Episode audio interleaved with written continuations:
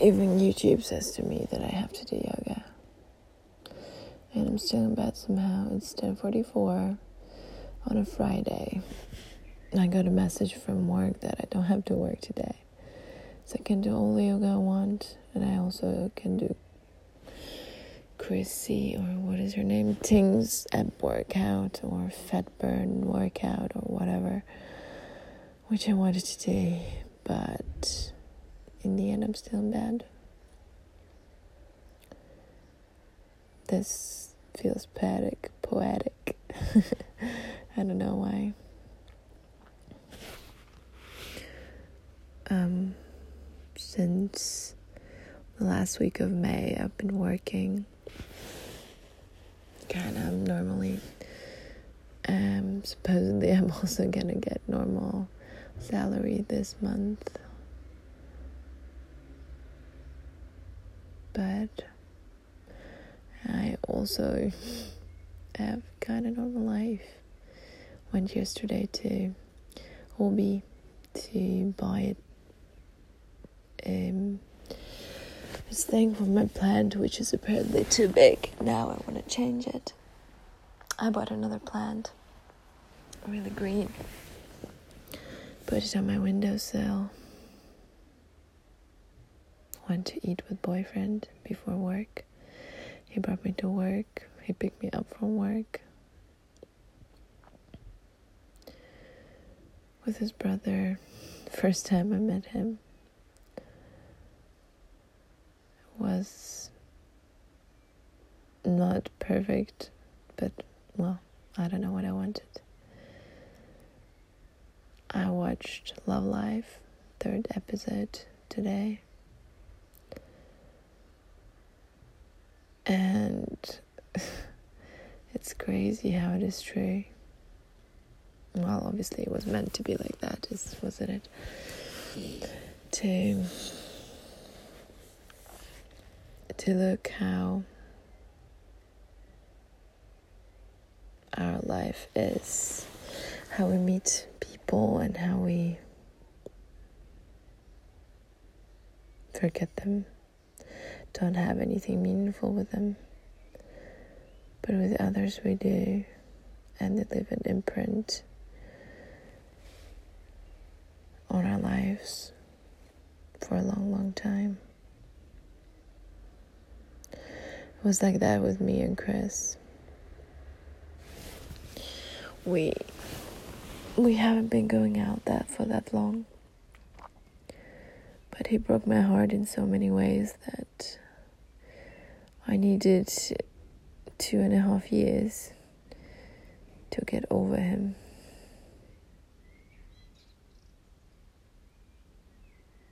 And I guess I can say it with confidence and maybe a little bit of longing and pity for myself that I am over him. I don't have any more feelings for him. There's nothing left there. I think I cried it all out.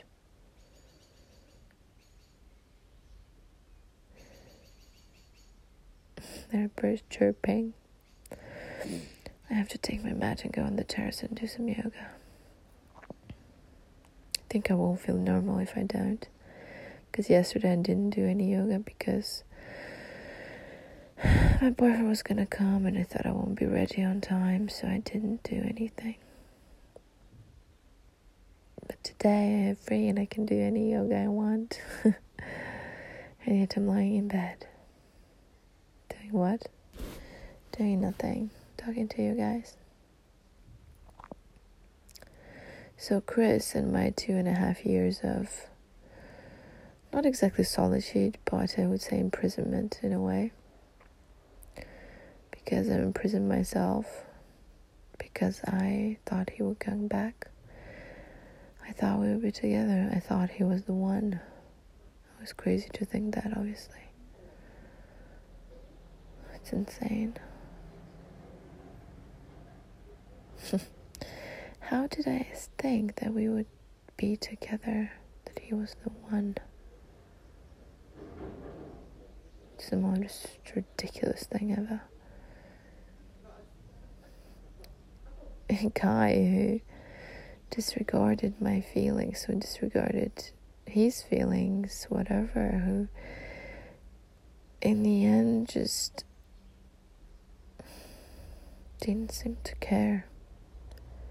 Just left. Or maybe he did care, but there were more important things, right? But it's okay now because I understand it's not my fault. It's not that I wasn't good enough. It's not that I lacked something. It's maybe merely just the fact that we weren't we we do not belong together. It's merely the fact that maybe I needed to learn something from that. Maybe I needed to live a completely different life. Maybe I needed two and a half years to understand that however you try to put someone in that hole in your heart, it won't work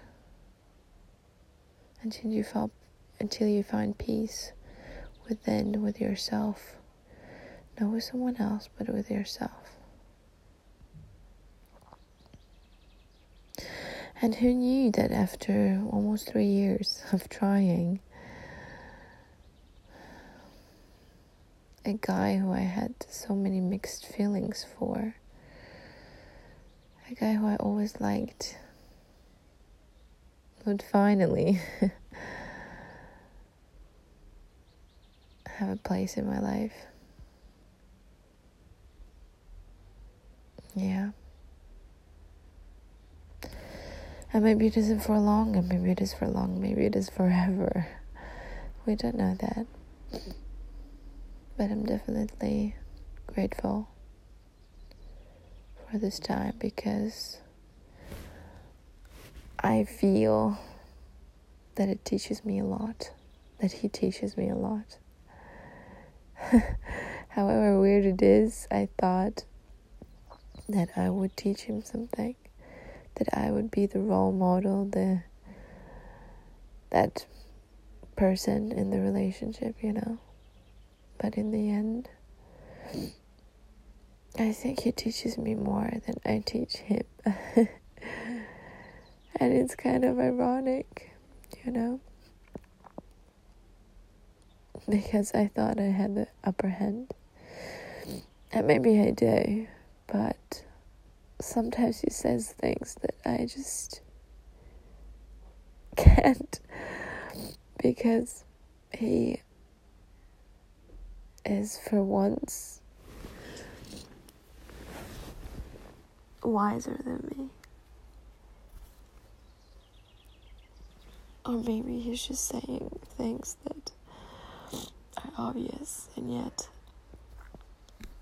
I'm astounded by him saying it.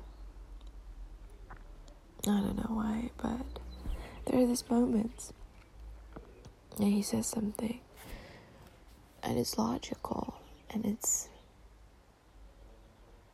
powerful, and deep, and wise. And then I'm thinking, it cannot be him saying this. But it is him saying that.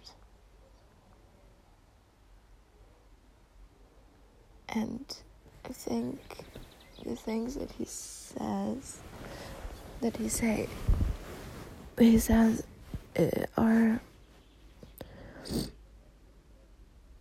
very simple and yet very true. and I just get astounded and kind of like softly slapped on the cheek because of the things I thought about him, because of the things, because of the way I thought he was. And in the end, he's not.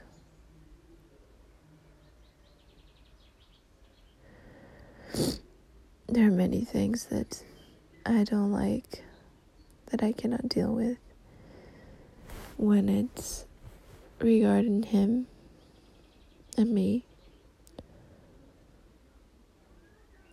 But sometimes I feel like, in more ways than one, he could be more mature than me at the moment.